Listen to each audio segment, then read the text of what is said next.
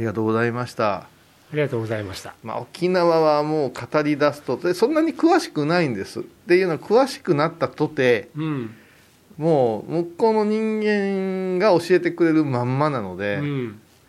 ただまあ私の旅はあのなるべく友人がい住んでいる地域のホテルやあのウィークリーマンション借りて荷物だけほったらかしといてそして友達の家で 歌聞いたり話したりすることがさ最近多いですね、もうそれがなんか体験の質とかね友人交友の質がだからなんか別に詳しくないじゃなくてもうその質が濃いからもうそれで十分ですよね。俯瞰的に沖縄こうですよじゃなくて。あの何がリフレッシュできるかだ、住んでたらうん。短パンで島草履で頭にタオル巻いてイエーって行くんだろうな自分はというのが疑似体験できててうん。向こうの人間ももうそのままあの自分地元の兄ちゃんとして扱ってくれるから心地いいですよね、うん。だから料理なんかももう本当にあのみんなが食べてる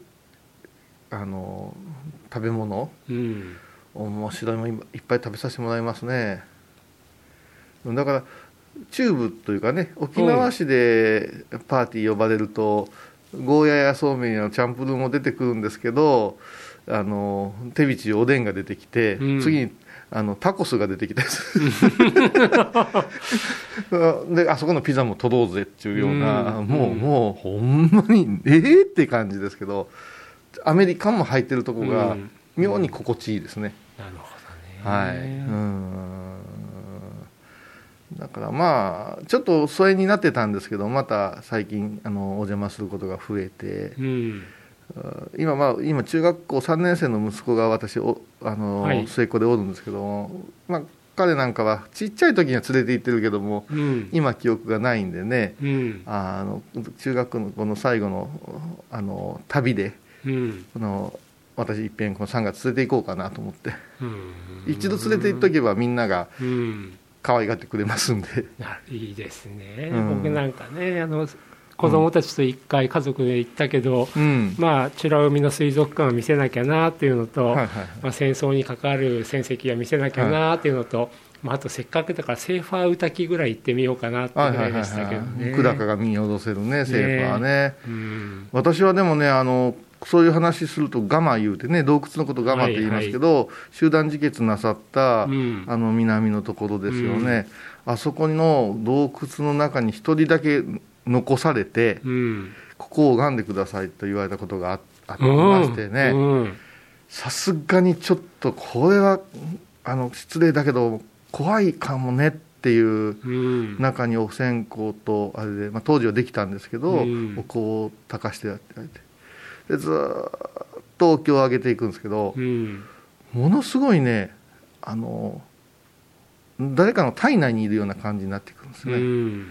で拝んでってるねあの死ななきゃならないとか殺されるというより、うん。もう納得のうん。中でのお旅立ちだったんじゃないかなっていうことでね、うん。すっごいこういい極用ができたなと思ってうん。それからもう見方が変わってね。うん。だあの姫百合とか、うん。ああいう話も彼女たちにもすごくロマンスがあってね、うん。あのそういうお話伺ったりしてだからなんかこれをあの地元のおばあに聞いたんだけど悲惨な話にみんな食らいつくけども、うん。明るく前向きに生きたという話をしてほしいんだっちゅってうん。言われたことがあってあこれで拝み方がごろっと変わりますね。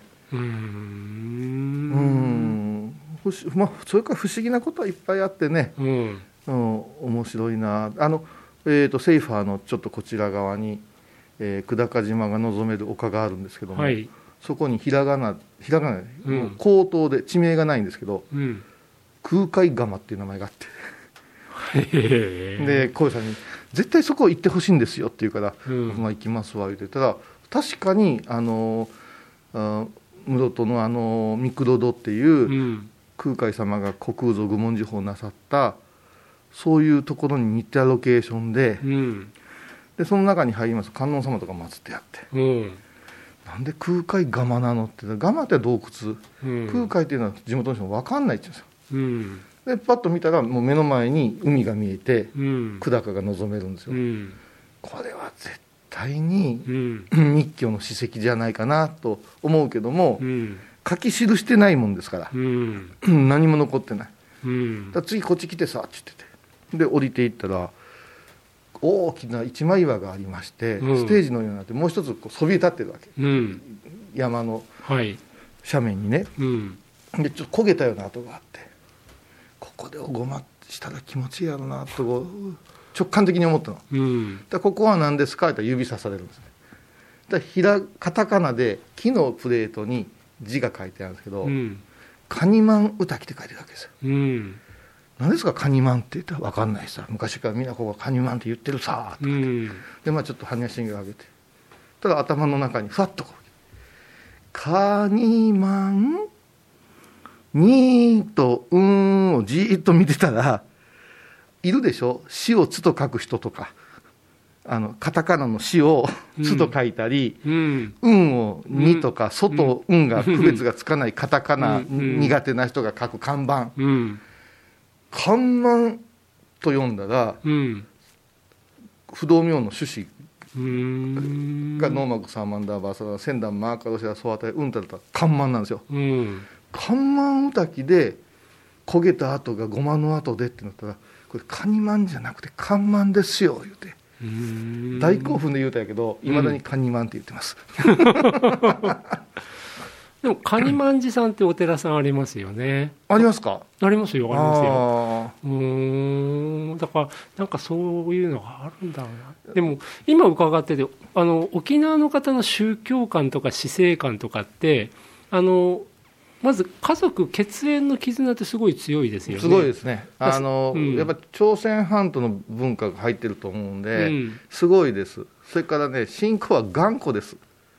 頑固？ぼ坊さんいらないっていう空気なんですよ。もう三軒行けばうん。ユタじゃ、あのいますから、仮眠中いますんで、うん。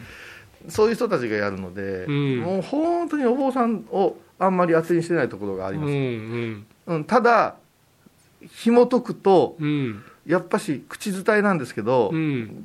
源流は真言宗にあったなとかいう作法が結構あるから、うんうん私はまずね行き始めた時にうん。上日の親分さんにたくさん会わせてもらって、うん。拝み方祈り方見せてもらって、うん。で私がお拝んで祈って見せてうん。共通点を見出してうん。でそれどういう意味からなってるか分かってるって言ったら分からないっていう、うん。勘でいくっていうから、うん。それで理屈つけてあげたりしてそこからすごく信頼ができました、うん。だからミルクさん拝もうよって言って最初ミルクさんに言われたら牛乳屋かなと思っとったらミルクさんなんですよね、うん。ミルクさんやったらこうやって信号を唱えるのよって言ってたら、うん。すごい喜んでくれて、うん。未来家内ですよね、うん。うん、だからあのやっぱり敵対ではないけどもやっぱり向こうはうんちょっとこう敷居上げてきますんで、うん、でもあの本当に今でいう日本大和の方と朝鮮半島と中国とのいろんな文化が入ってきてるしで今だって、まあ、アメリカ軍があるからアメリカが入ってくるけど、うん。そういうものをやっぱりなんかなんだろうないわゆる日本以上にうまく受け止めて自分たちの生活に溶け込ませてますよね。それから私のあの勝手な仮説ですけど、太宰府にいた時にうん。南の方に何があるって言ってうん空海という人がじっとしてたかなって思うんですよね。うん。でサバニ船とかなんとか言うてうん。星と風を見の詩を見て遠洋まで出るような技術がもうあったと思うので、うん。そうすると沖縄本島の一番北の先がうん。ヘド岬って言うんですよ。うん。二等辺三角形の辺に土、うん。ヘドっていうのはあの橋を歩くという意味でうん。変路の語源なんですよね、うん。これ空海いう人が行ってここを変路の起点にしたって考えても面白いなと思ってね。うん。そうやってあ飛ばしてもらってましたけどね。ねうん。まだまだ、まあね、奥深いですねって一言で言っちゃ失礼ですけどね。いやぜひともうん一度ご一緒しましょうよ、ありがとうございます。はいありがとうございました、